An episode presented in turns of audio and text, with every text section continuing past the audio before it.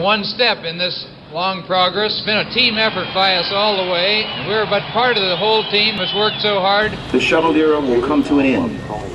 But they won't stop inspiring, and they won't stop being a part of the fabric of America. We choose to go to the moon.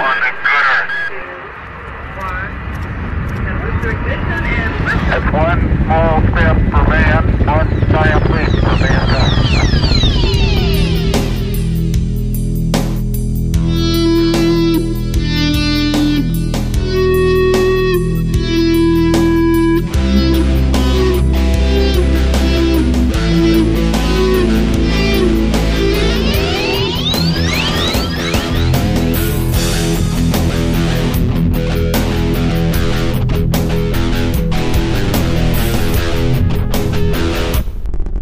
All right, and welcome everybody to another episode of the Talking Space podcast. This is Talking Space episode 504 for the week of Monday, January 28th, 2013. I'm Sawyer Rosenstein, and joining me tonight is Gene Mikulka. Welcome, Gene. Thank you, Sawyer. Good evening. How you doing today? I'm doing all right, thanks. Glad we're back after that short week off. And welcome as well, Mark Ratterman. Hello, again and again and again. That gets me one ahead. All right, so then we won't say hello to you for the next two episodes. Deal? Alrighty then. So, let's get right into it. We've been gone for two weeks, and there's a bunch of news that we have to cover. And since we've been gone two weeks, what news are we going to cover? News from today's recording date. That's Monday, January 28th. And this one came as a shock. I was told by this by somebody who they're like, "Is this true?" And I had to look this up, and I was a little shocked, and I still do not know if it is true or not. But Iranian state television reported today that they had successfully put a monkey into space. The flight reportedly had the monkey go 75 miles up and then splash back safely and alive to Earth. This is all according to Iran's press TV and an article in the New York Times. Apparently, it was launched in a capsule codenamed Pishgam, which means pioneer. And they did this because of the biological similarities between humans and monkeys, said director of the Iranian Space Agency Hamid Fazeli. Here's the thing this is obviously a precursor to eventually sending humans into space, which they're planning to do within the next five to eight years.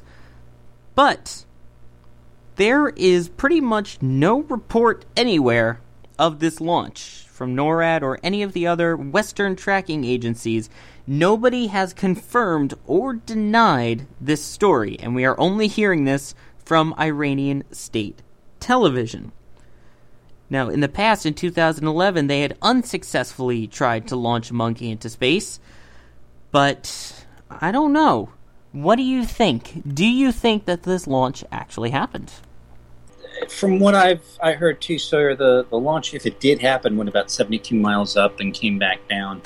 Uh, and Iranian sources are saying that the uh, monkey survived and everything's all good. Um, however, there's no real report from any any monitoring stations or anything like that saying that the launch actually occurred. I'm sure out of a, a nation state like Iran, we've got eyes all over the place over there, and I'm sure that you know folks that are friendly to us in that region also have eyes all over the place over there, and I'm sure everybody um, with a missile launch out of Iran, everybody would have gone on like high alert. So there's no indication, at least from the press anyway, that that occurred. So I'm I'm kind of wondering, you know, did this really happen or not? And and with Iran, it's always tough because you never you can't sometimes because of their propensity for not playing it straight, you just don't know. So did this happen? I don't know.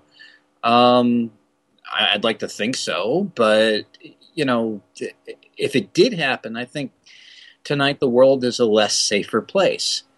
Uh, their space program has also been tied into their nuclear development program, and if you have a you know a, a rocket or a vehicle that's capable of going suborbital, orbital, never mind orbital, you still have a pretty good capability of hitting, you know, some pretty good close targets with a possible nuclear device. And Iran is not exactly the kind of nation state that you want with a nuclear weapon. So, i- i- in in my eyes, if this really did happen, I really think the world is a less safer place tonight. Right, obviously, one of the major concerns that many people are asking is, you know, A, was this actually a launch that had a monkey in it? B, did it actually launch? And C, was this not a test of their nuclear rocket capabilities? Because that's obviously one of the major concerns is that they've been a threat in the past with their nuclear program, and many are concerned that this may be related to it. However, the agency has been repeatedly saying that it is in no way related to that, and they are trying to do this only out of peace. But this was one thing that I found in the New York Times article from today that was really shocking to me. Is that you mentioned that nobody around the area, all of our allies, could find nothing on the launch. And according to the article, it says, quote, Western space experts could give no confirmation of the report, which Press TV called evidence of yet another Iranian achievement in launching animals into space. So, because the West couldn't find out, that's an achievement of them launching a monkey into space? Well, the idea is that well, the West is saying, well, you know, prove it to us, and and or they're saying, well, we can't say anything, and so they're saying, oh, well, you see, the West is is just saying that they, you know, they they didn't see it, so congratulations, it happened. And I'm like, I'm like, yeah, that that's that's great logic. Um, I'm I, again, I, I I'm not sure what the motivations are here. I'm not sure why they're keeping it, you know, on the up and up. I don't know if eh, why they're not keeping it on the up and up. I don't know why you don't have somebody just coming out and saying, "Hey, here's a picture of the launch. Here's a picture of the picture of the monkey being slid into the capsule and all this." I mean, if you look back, even we had good photographs of, of Laika and, and all of that. I mean, there has been film of the monkey sort of in its its harness, but I have not seen it being slipped into a capsule and, and, and shot off. So, you know, again, I'm I'm on the fence on this one. Did it happen? I'm 60-40 against. Right, they do have a picture of the monkey strapped in, as you mentioned, and in the past they have reportedly launched a mouse, a turtle, and worms, which we covered years ago on the show. But I have to go with you on this one. I'm more on the side of it not happening, but if it did happen, honestly, I would be a mix of A, a little bit excited because that means that we have another person eventually getting into the manned spaceflight game. B, scared, again, because of their nuclear program and some of their not so pleasant past. And C, jealous and, you know, even more saddened the fact that they can probably launch living things into space and we can't, but that's a whole nother story. Yeah, we'll, we'll we'll get to that point later. But again, Sawyer, too, to just kind of throw a little bit more droplets on this story. Over the weekend, they were announcing that they've actually fabricated a a spacesuit for a potential human pilot to wear, and there was some photographs of that. I mean, I, I think I fired that out on Twitter a while back ago, but um, so they are trying to at least perpetuate the idea that they have a piloted space program going on.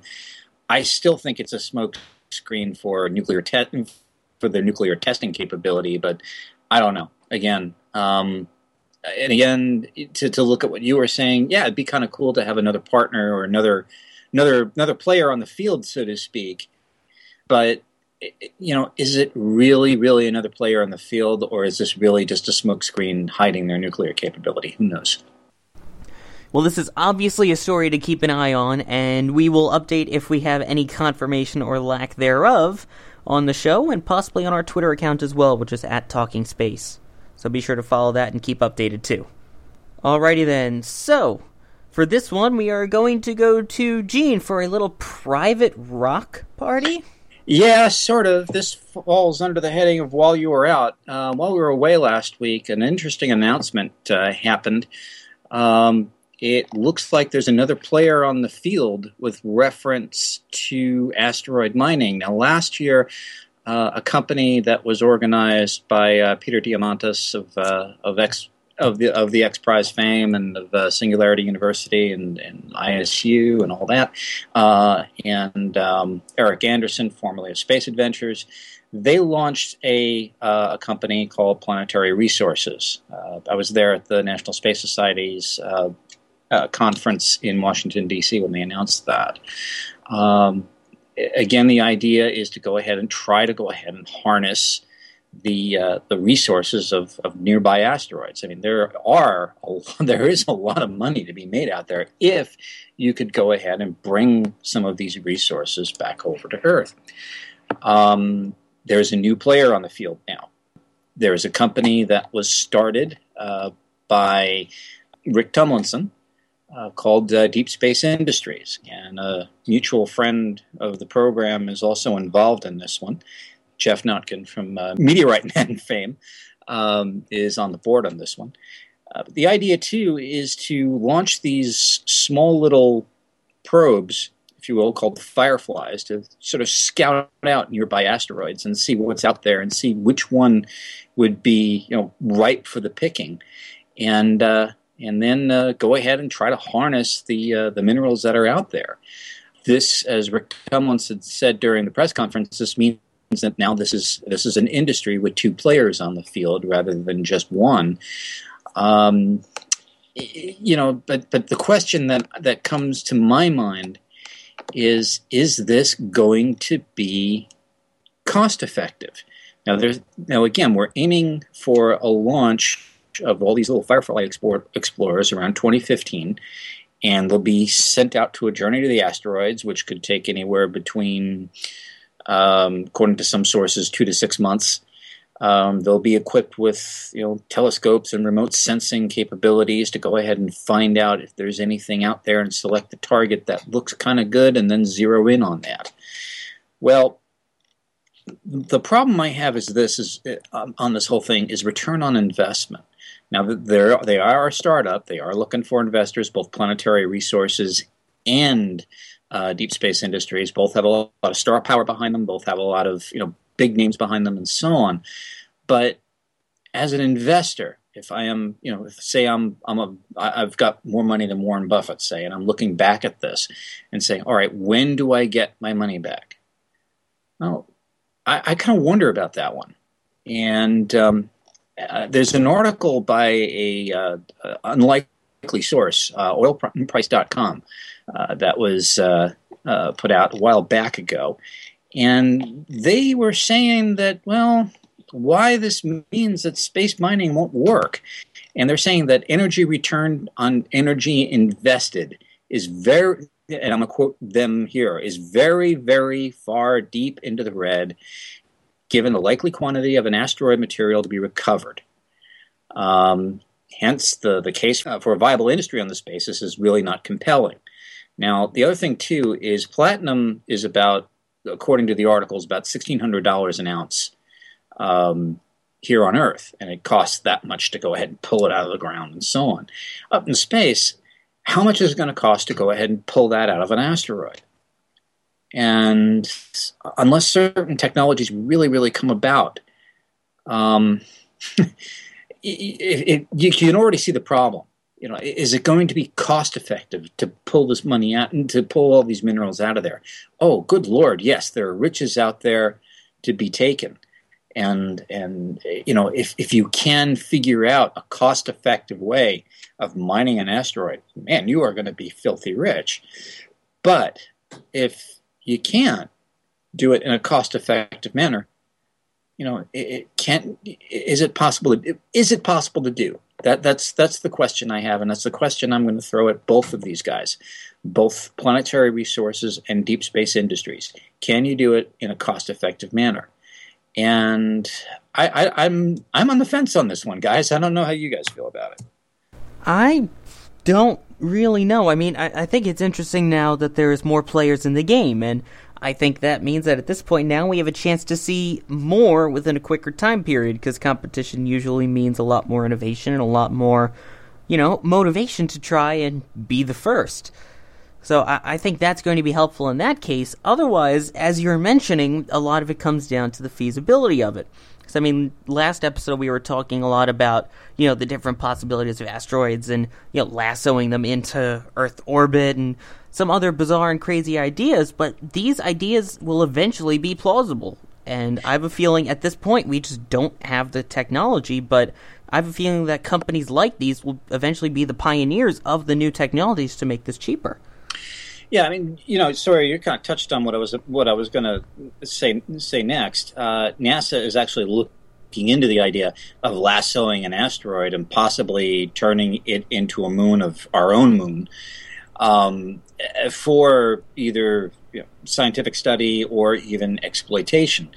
If you could do that, and you figure out a do, way to do that safely, uh, it opens up the possibilities of maybe using these resources not back here on Earth, but out there in space, and kind of you know having your own uh, you know your own fabrication area, you know where you're you're making minerals right there, you know in in orbit, rather than you know taking them back down to Earth.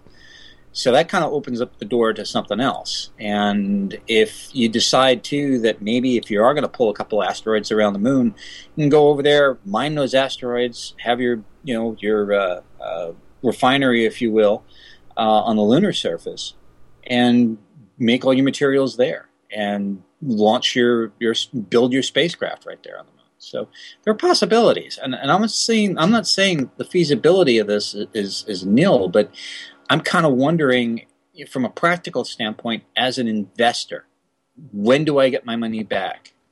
And that answer's still not out there yet. I have to agree. If I was one of them, I might not buy into it yet. You know, give it another five years or so when they start proving themselves. Then you know, I'll. I think it'll be worth looking into. But for now, I think we're gonna have to see how these grow. Yep, totally agree with you on that one. Alrighty then. So that brings us to the end of our first trip around the table, and we're ready to begin our second trip. And it starts off with me once again. So, what's my second story this time? Well, it involves a place that I like to call a second home of mine, and that is the Intrepid Sea Air Space Museum. As you might have heard, and we mentioned on this show, after Superstorm Sandy came and affected the East Coast, one item that was affected was the Space Shuttle Enterprise, located on the flight deck of the Intrepid Sea Air and Space Museum. The inflatable dome which it was housed in deflated, causing damage to the orbiter. Because of that, obviously the exhibit had to close, and they are currently in the works of building a new housing for it. But in the meantime, they have opened a temporary exhibit taking a look at the history of Enterprise from the 1970s to today. And this actually includes some unique, never before seen artifacts, such as helmets and some things from inside the cockpit of the shuttle, and pictures. But these aren't just any ordinary pictures. These are pictures from people like you, and they're still looking for more. Yes, you heard me right, the Intrepid is crowdsourcing pictures, so they're saying that if you have any picture of the Space Shuttle Enterprise, whether it be in New York City, Washington, D.C., Edwards Air Force Base out in California, anywhere you have seen it, they want you to send in the pictures. If you would like, you can tweet your picture of Enterprise with the hashtag Intrepid Shuttle. And there's also a website which you can do on the Intrepid's website, which is intrepidmuseum.org, and you can submit it there. And the link to that will also be in the show notes. I'm I'm just curious why they're they're they're is it just sort of to, uh, just sort of trying to say that you know this exhibit is yours too, and this is sort of a an idea to say hey if if you've seen our, our if you've seen our, our new baby here, you know give us our give us the baby pictures and and and let's display them. Is, is that the idea, or just to go ahead and and give uh, folks a I guess I guess ownership really to make make them kind of feel like like this is their exhibit.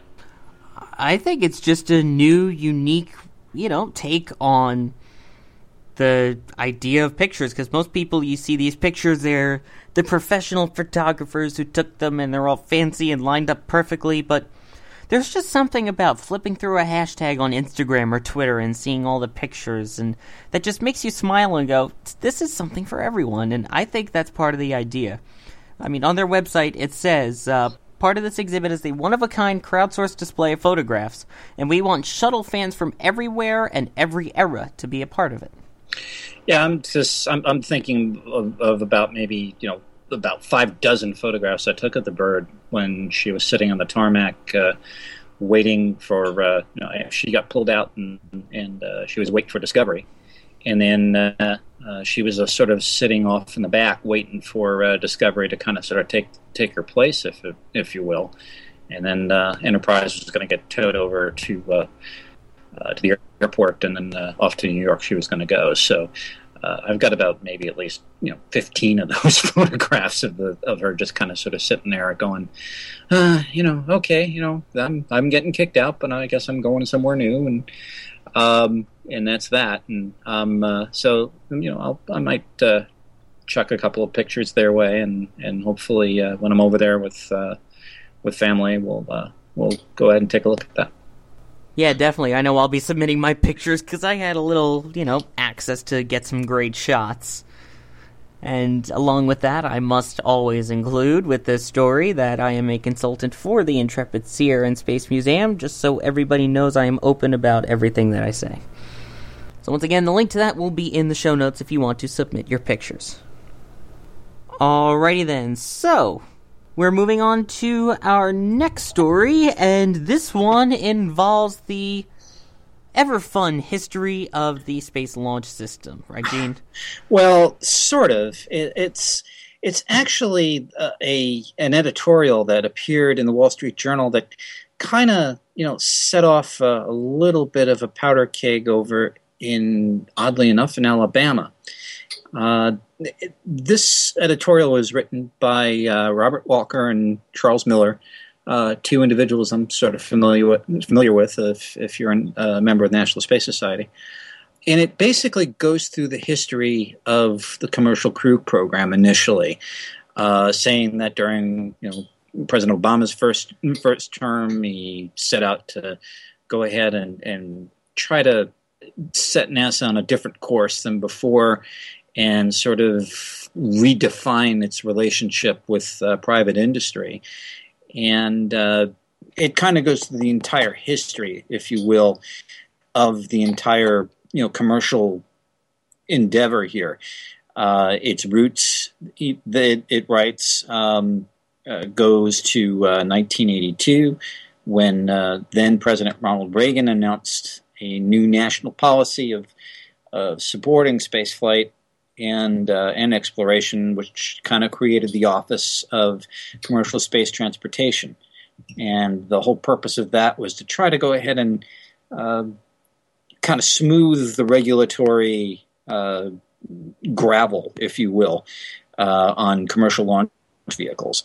Uh, the next the next thing uh, in 2004 was President George W. Bush who created the Commercial Crew and Cargo Program.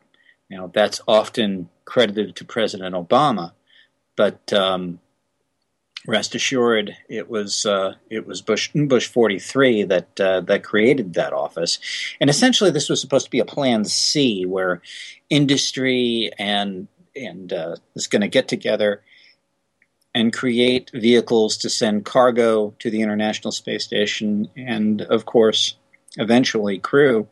Uh, so then this way they could t- take over that whole thing and allow NASA to go ahead and do all the heavy lifting in the exploration area, uh, which was Project Constellation.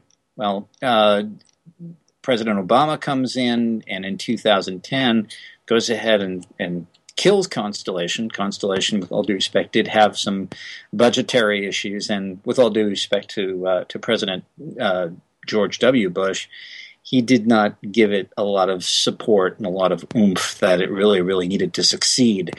So, yeah, I, I guess con- killing it was sort of a mercy killing. But what President Obama basically did was put us on course, took this Plan C that George W. Bush had, and made it Plan A. So, uh, basically saying that commercial industry could do this better and cheaper and faster than anything. And that's essentially what this article is, is basically saying.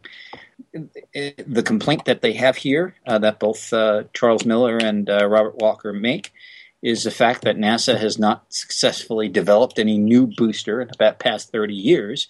Well, NASA, with all due respect, NASA was not directed to do that by the White House or by Congress. So to go ahead and, and say, well, you know, you know, NASA's been sort of resting on its laurels, I think is a little, I don't know, I think is a little um, harsh and probably uh, incorrect. They go ahead and, and continue to say that the full privatization of U.S. space trans- transportation will bring two benefits. One, you know, to recapture global leadership in commercial space, to quote. And the second thing is to go ahead and lower costs and do a much better job. So they essentially make the case here uh, to basically kill the SLS. There was another article today on uh, AL.com or Alabama.com questioning this art- article here, and they leave you with the whole thing that's saying, like, when uh, President Obama killed Constellation, several thousand individuals were laid off. So you know, basically, this was was you know they're they're making the the point that yeah, this was an economic you know catastrophe killing Constellation. He they also raised the interesting question: Is this simply a trial balloon? From the White House, meaning Walker and, and Charles Miller, launching this thing, saying, all right, maybe it's a good idea to kill SLS, or are they really intent on redirecting NASA. I'm all for the right tool for the right job. Is SLS the right tool for the right job? Well, SLS, you know, like it or not, has got a much more heavy, heavier lift capacity than Falcon Heavy does. You'd probably have to have maybe two Falcon Heavy launches to do with what uh, SLS can do with one. Do you direct industry to go ahead and build an SLS and say this is what we want, which is essentially what NASA's doing? Or do you turn the whole thing over to commercial entities and just have NASA in some sort of saying, okay, we want to do exploration, but and and we're just going to leverage the tools that these guys give us, and that's it.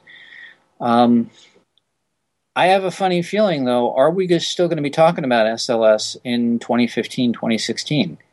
I'm not sure. Um, I think SLS, as I said, has got a huge, you know, bullseye on it because no mission for it has been defined. And there's got to be a, you know, a reason for this thing to be. And I think maybe that's what uh, what uh, uh, Robert Walker and Charles Miller are also saying. What do you guys guys think of this whole thing? You know, it, it, I'm going to open up a can of worms here and say, should the U.S. keep going, you know, just keep trucking along with the commercial stuff. The heck with the SLS, the heck with Orion, and just keep trucking with all of this. Should it be, you know, or should we go back to the other, you know, dare I say this, the other paradigm, and basically say that government does the exploration and let private industry go ahead and exploit LEO or low Earth orbit? Or should it be a cooperative between the two? I'm of the opinion that it should be a cooperative between the two. I do agree it should be cooperative, but one of the suggestions you were saying earlier was, you know, for SLS to completely, you know, be gotten rid of and then NASA have no human spaceflight purpose pretty much at this point. You know, I, I don't think that's the way to go. Do they have much of an option at this point of where they're going, or do do they have any idea at this point where they're going? Not really, but at least they have the option if they have a craft. Yeah, that, that's a sixty-four thousand dollar question, Sawyer. Right now, um, you know, we are building these wonderful tools to go ahead and do some things. The idea, though, is we don't have those things defined, and that's what frightens me a little bit about with with SLS's future. Again, I, I'm still saying that commercial has a place. It's good to go ahead, turn over low Earth orbit to commercial enterprise. Let them try to go ahead and see if they can make some money at this. Let them try to see if they can open up some new, you know, new markets and so on. I mean, there, there's, you know, Bigelow with their inflatable that is going to be tested on, on, on the ISS in the not, not too distant future. They've got the possibilities of lofting labs up there. Uh, Sierra Nevada's uh, Dream Chaser, uh, SpaceX's Dragon um, the the CST 100. They can all support support those those laboratories once ISS is out of the picture, or they might be able to go ahead and do other things. But Orion is built for for deep space exploration. The, so is apparently SLS. Can they go ahead? These these things go ahead and support deep space exploration. I don't know. I guess only time will tell. Fingers crossed. Alrighty then. Of course, there's one person we haven't heard yet from, and he's usually my favorite to hear from. My apologies, Gene. But, Mark, what do you have for us? Time to go back to outer space. Of course, the uh, the other teaser would be robots. So let's talk about NASA's RRM robotic refueling mission. They've accomplished some very spectacular things in the last week and a half, two weeks. And I'm going to give you a quick rundown on it and also give you a couple of things that you might want to check out on your own that'll give you a much deeper and a much uh, you know better idea of exactly how RRM works. Now, RRM, of course, robotic refueling mission. It was launched on STS-135, placed on the ISS, and in that uh, what are we looking at a year and a half now i guess that it's been on, on orbit. They've accomplished several tests and several many many hours of practice on the ground in getting ready for what they did recently. Now what they've done is they've actually refueled a satellite. Of course this is all in a pretend scenario. The rrm apparatus is about the size of a washing machine they're using assets on the ISS in combination with the RRM chassis and tools to simulate actually refueling a satellite. Now, what they're using is Dextre, which is quite a complex device as I look more into the Canadian Space Agency's page for Dextre and also Canadarm2. Now, Canadarm2 is 17 meters long and they're putting Dextre on the end of Canadarm2, and then they're reaching over to the RRM payload and they're doing different tasks like taking a tool out of a storage place. Uh, in the last, uh, since January 14th, they had six days of operations, and I'll give you a quick rundown. They grabbed a tool from storage, it was mounted on the end of Dextre, and this is all robotically. There's no astronauts outside, this is all controlled from the ground. They cut a surf- safety wire on a tertiary cap. Using Dextre's other arm, they grasped and stowed another tool and used it to remove the cap that was freed. The next day, they stowed the cap in a receptacle. Then they paused because they had some software. Uh, I guess you call it glitches or some some things with software that concern them that they wanted to run through. On day three, they resumed. They cut a safety wire. They cut a second safety wire. And if you think about cutting a wire with a tool at the end of a 17 meter arm with another robot at the end of that, when everything is guided by preset commands, that's all some pretty fine operations. Day four, which was January 22nd, they grabbed a safety cap tool, they unstowed it, they checked out the receptacle where that cap would be stowed when it was removed. They removed the safety cap, they stowed the safety cap tool. Day five, Dextre used one of his arms to grab onto a nearby fixture for stability. They grabbed a nozzle tool out of storage, prepared for the actual refueling, and on day six, they opened an actuation nut. They fueled the RRM module. They released the nozzle, leaving behind, and I think this is kind of cool, they left behind a quick disconnect adapter. So this simulates that they can go to a satellite that's not made to be serviced on orbit. It's made to be serviced on the ground on the launch pad where they're fueling a satellite just prior to launch. They're closing. They're they're they're putting fuel in. They're closing the fuel valve. They're safety wiring it. They're putting a cap over that. They're safety wiring that. And in some cases, they're going to have insulation and blankets to remove, and those will be things that will be tested later on that they don't have dates set for. So it's all real complex. It's all very interesting to me. And seeing the hardware at a um, prior to launch on STS 135 and hearing the briefing and uh, from Benjamin Reed and hearing him talk about it and explain how it worked. Now, I want to make reference to quite a few interesting things. There was a Google Plus Hangout, and the participants in it was Benjamin Reed and also about six other individuals from the Satellite Servicing Capabilities Office, or the SSCO. You're going to be hearing more and more about that group in the future, and they have their roots in. You think think they may have had something to do with the Hubble telescope servicing missions? They did. They're the ones that developed the ways for the astronauts to do things on orbit. They developed tools, they developed procedures. Well, some of these same people are part of RRM. And essentially, what they did was they found a way to substitute for an astronaut using tools that, in some cases, with RRM, they had to invent. So, I want to give you, as I've, I've probably said enough, hopefully, to whet your appetite. If you want to take a look at the RRM Hangout that the team did from that office, We'll have a link for that. You can watch it. lasts about, uh, gee, it seems like it's 45, 50 minutes. I forget exactly. This satellite servicing office is on Twitter at NASA underscore SatServ, NASA underscore SATSERV.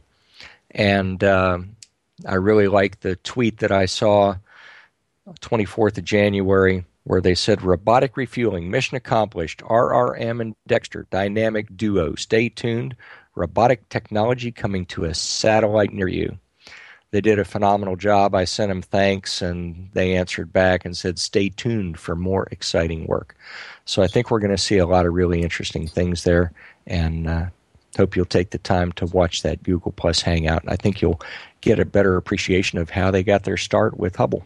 The other thing, too, uh, that's kind of neat with uh, uh RRM is again, dare I mention it, the infamous topic of uh, orbital debris, and this will help in a way mitigate the, that by giving a lot of you know satellites that would otherwise be derelict a chance at life. Uh, and industry is going to go ahead and take what NASA is doing in this and hopefully run with the ball. You're going to open up a whole new uh, avenue of of things to, to do up there with with this tool.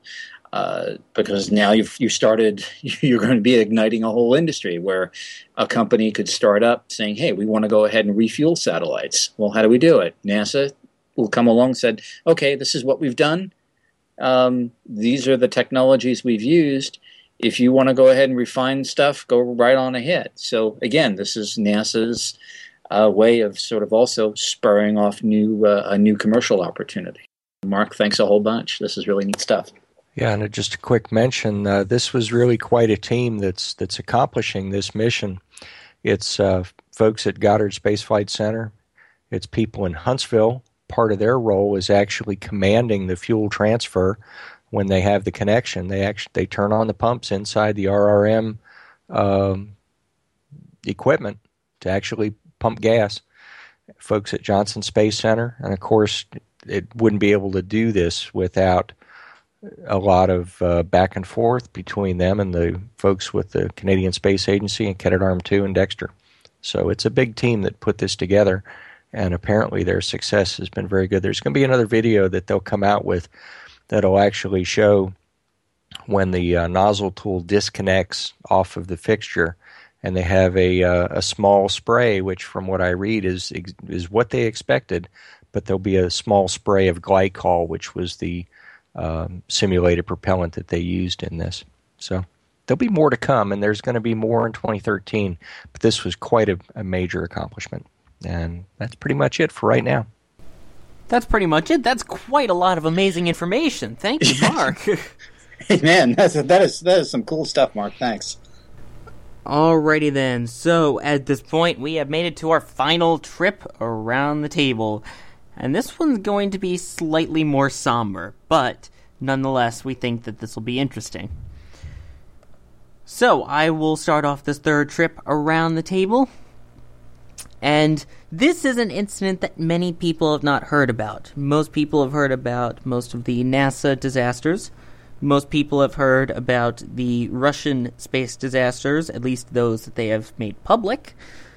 But not many people know about one that happened in a very secluded part of China. This was back in February of 1996, and it was the launch of a satellite called Intelsat 708. It was a $56 million contract that Intelsat had for a launch on China's still untested at the time Long March 3B rocket. Now, this is an article that was posted on the Air and Space Magazine website, and it's interesting hearing one person's recount that they finally were able to and allowed to tell of them actually going to see the launch.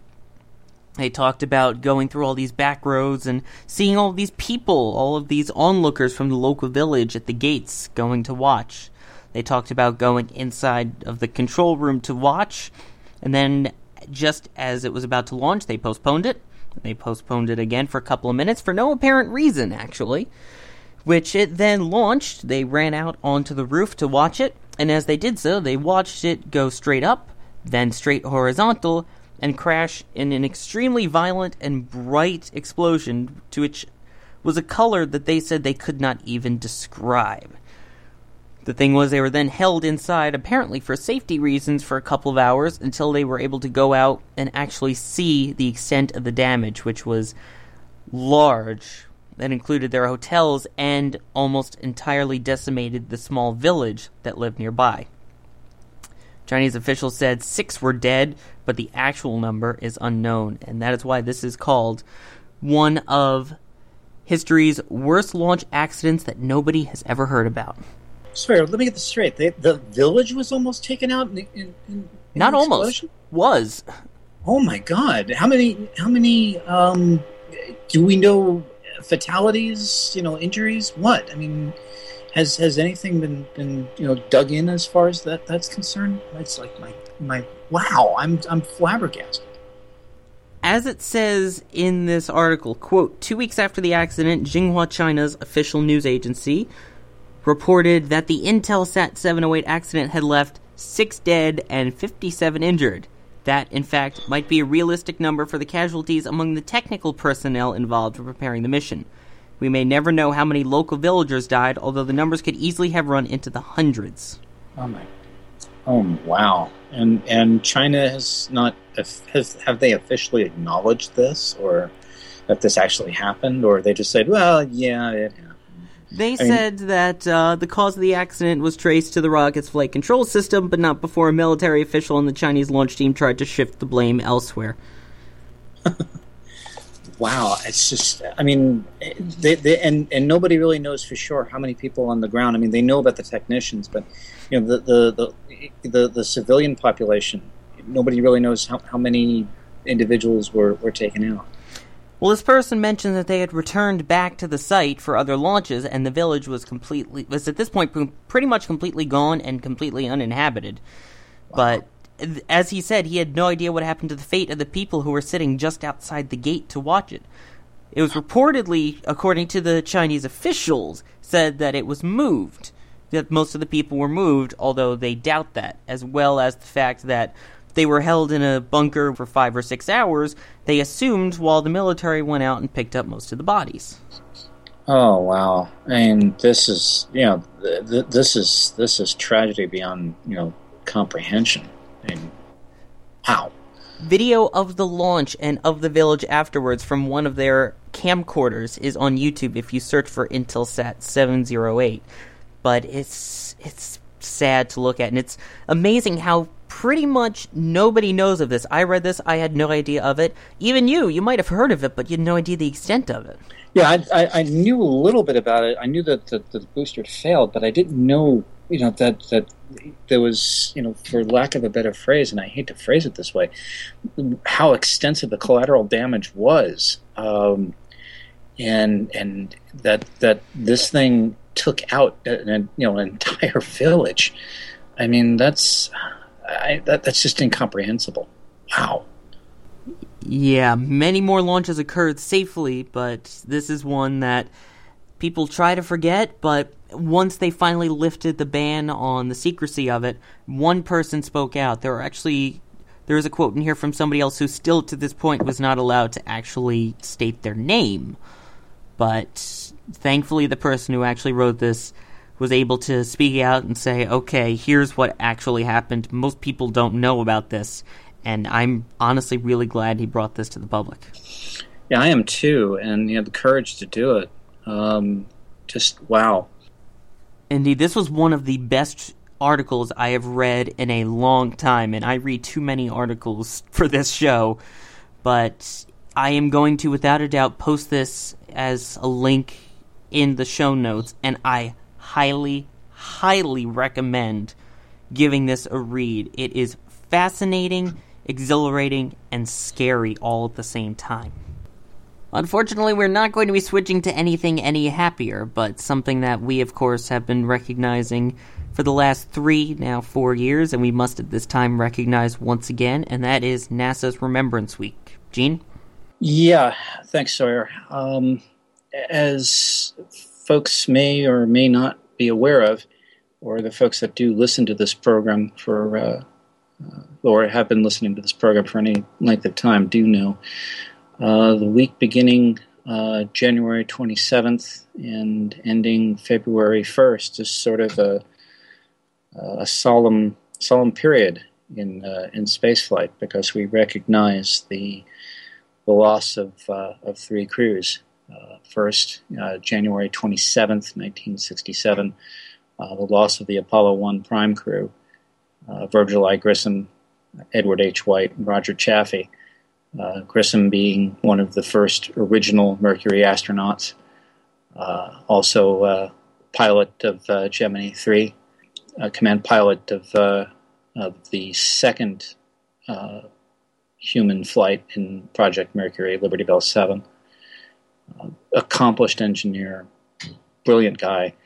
Um, Edward H. White, the typical boy, boy next door, um, a tall, athletic, um, very personable, uh, and literally the um, cut from the same cloth as John Glenn.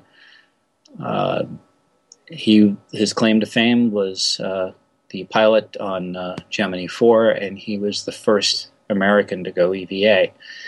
Uh, Ed, uh, then Roger Chaffee, the the pilot on Apollo 1. This guy is uh, not really well known, and it's a darn shame because every time I go to read something about Roger Chaffee, I find something new that makes me wish I would have met him. Um, this is a guy that would go that went out to the Grumman plant where they were building the LEM and made every technician feel like that they, they were the most important people in the program. And when Chaffee was asked, uh, "Well, do you want to meet the guys that make the tools that make the spacecraft?" He said, sure, fine. And went ahead and talked to these tool and die makers and made them feel like they were the most important people in on, on Apollo. So you know, th- this is a guy that was just absolutely magnificent. Um, the uh, also then uh, today, as we record this on January twenty eighth, uh, nineteen eighty six, and this is the one probably the lot of a lot of folks uh, do recall um, the loss of uh, Space Shuttle Challenger on STS-51L. Its mission was to essentially deliver what we're going to be delivering uh, sometime this in, in the coming weeks, a uh, uh, or coming days. I'm sorry, a uh, tracking data relay satellite. Um, that was the primary mission for for Challenger that day. Um, its other mission was to go ahead and take readings of the uh, of uh, Comet Halley that was passing by uh, using a free floating spacecraft. Uh, that was going to be Ron McNair's job. Um, but uh, of course, uh, this was going to be the the Teacher in Space program's big bow, and Sharon Christa McAuliffe was was also on board, and she was the the uh, the teacher in space that was uh, going to go ahead and give uh, kids the ultimate field trip. And unfortunately, that lesson had to wait until Barbara Morgan on STS 118. Uh, and then, of course, um, the crew of STS 107 that sort of put us on the track that we are on right now. Because I have a feeling that it, had we not lost Columbia that day on February 1st, that horrible morning around 9 o'clock as she was coming home, uh, I think we still probably would have been flying shuttle right now. Uh, I think the loss of Columbia kind of put us on the road that we're on now, which I'm not sure any of these folks would kind of approve of right now. I think sure that they would look back at the achievements of of, uh, of SpaceX recently and say, "Yeah, way to go, guys." I think they would look fondly at the um, CST 100 under construction. I think also too they would look very fondly at the Dream Chaser. But as far as the current state of affairs, as far as where we're going right now, I'm not too sure they would be happy because right now our exploration program doesn't know where it wants to go. And um, that's something that I think we're going to have to ask ourselves. If we really, really honor the memory of the crew of Apollo 1, the crew of Challenger, and the crew of Columbia, let's give them the space program that they'd be really, really proud of. And in some instances, we have it, but in some instances, I think we're falling short. And to, to really, really honor their memory, let's continue on the, uh, on the goal that they would have wanted us to be on, which is reaching out into the solar system. And I don't see that, at least in the human program right now. So again, I'll put it to the to the rest of the team, and maybe to all of you who uh, who want to go ahead and add uh, your uh, your two cents in on this. What would what would these guys say? What would you know Judy Resnik, looking back at all this, say about what's going on right now? I don't know. Um, I think all of them would have mixed feelings. Working at a Challenger Center, which was created after the loss of the Challenger in 1986 on January 28th, you know, it's it's always great to be able to see the kid's face and to be able to continue the mission of the Challenger crew of inspiration as well as more importantly education. Now we are definitely continuing Christopher McAuliffe and the entire crew's mission of education. But I think it's really hard to continue the mission of inspiration when you can't say to a child, a rocket carrying people is going to be launching soon, or saying to someone, you too can be an astronaut one day when, as of right now, we're not launching any of our own humans on a NASA rocket or going to the moon or anything crazy. You know, nothing that wants to inspire kids, it seems. So, honestly, as much as I love being able to continue that mission, if NASA doesn't, you know, come up with something that can re-spark that desire for kids to want to go into space and to re-inspire them, I think we failed them. Sir, I couldn't have put that better. And sometimes I I had a conversation. Um, somebody had noticed my, my lapel pin. I was at a at a lunch uh, at my day job, and somebody noticed my lapel pin, and I was wearing the uh, uh, the Apollo One pin on my uh, on my jacket, and we got off into a very long conversation about where we're going in space right now. And Sawyer, I will, I, honest engine. Nobody knew about the Orion. Nobody knew about the SLS. Everybody thought human space flight was essentially over because shuttle was over. And for some reason or other, NASA's message is not getting out there. Nobody knew, they knew about Elon Musk, and they all thought that Musk was doing this on his own. Um, little did they know that some of their tax dollars was going to, to SpaceX uh, to develop all this stuff. Uh, I had to kind of set that record straight a little bit. But it was just, you know, nobody has that inkling. Everybody thinks it's over. And it's not over. It's not over by a long shot. But that seem the environment we're in kind of makes it feel that way. And how, how do you how do you combat that? I don't know. I, I you know you just you try to go ahead and tell people that you know things are being developed, things are in the pipeline. But it, as you pointed out, Sawyer, it's tough to get in front of people and saying, well, you know, especially young kids, and say, you too could be doing this one day. Well, okay, I guess I could be going up to the ISS and running experiments and all that, but in in in, in a Russian rocket. Um, I don't know if that that's that gives me a lot of inspiration here for, for my own place and for, for where I live. You're absolutely right. And by the way, hats off to the Challenger Center. They do some wonderful work. Um, I, I, was, you know, I, I started funding them when when I started throwing money. No, I started throwing money at them when the whole thing started to, started uh, blossoming in '86, and I, I see what you guys do, and it's just magnificent. So, bravo. We're talking about the losses that we've seen in the space program. However, according to a website, which hopefully their stats are correct, they date it with today's date and time. Total amount of time spent by humans in space is in excess of 111 man years. Total number of people who have been in Earth orbit 525. And there's statistics for individuals with their longest individual duration in space and etc. So, uh, in some respects, you might wonder how we got off so light in terms of loss of life. Yeah, Mark, you're absolutely correct. Um, and, you know, those bad days are going to happen again.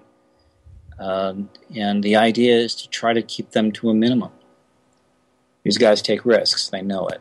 But we salute those who, who have taken those risks and did it, as Ronald Reagan said in his speech to uh, uh, after the Challenger accident, they did it with joy. And uh, we commemorate their lives and we celebrate their lives and we celebrate the, the fact that without their sacrifices, we wouldn't have the things we have today, you know, as far as tech- technology is concerned. But again, um, will they be proud? Would they be proud of us? I think in some cases, yes. But in other cases, I think we've fallen short. Well, of course, regardless of what they would think about where we are today, every time this week and all the time we do think of them and we thank them, the crew of Apollo 1, STS 51L, and STS 107 for all that they did in making the ultimate sacrifice in the course of space exploration. And on that note, that brings us to the end of this episode. I'd like to thank everybody who joined us here today. Thank you for joining us, G. Mikulka. Thanks, Sawyer. Uh, real quick, three things. Uh, I want to give uh, three quick shout outs. One to uh, Peter Johnson over at the uh, uh, Aviation Extended podcast in the UK. that's aviation extended.co.uk. Um, they were gracious enough to, for some reason, to ask me on uh, to talk a little bit about uh, spaceflight from a U.S. perspective, and uh, I had a blast with them. This the conversation happened in uh, uh, late December, early January, and again, I uh, it, it, was a blast. I believe that episode should be out either now or in the not too distant future, so look out for it. another thing, Scott Maxwell, a great friend of this program.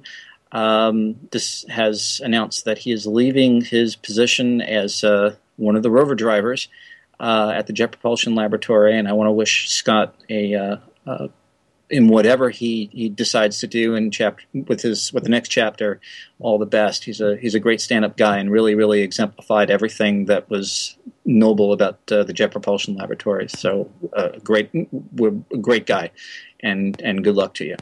Um, and a condolence message out to uh, Robert Pearlman, who lost his mom last week. So I I'm sure I'm speaking for everybody here on this program uh, when I say uh, my sympathies to you, sir. And thank you as well, Mark Ratterman. Good to be here as always. See you all next time. Yes, we hope you will join us next time. And of course, you know you can always give us your input on the show with any questions or comments you have on any stories that we have covered or that you think we should cover. You can mail them to us by email at mailbag at talkingspaceonline.com. tweet it to us at Talking Space, or post it on our wall on Facebook at facebook.com slash Talking Space. Once again, of course, as always, we'd like to thank you for listening, and also, as always, have a great day, night, evening, or whatever it may be, where you are.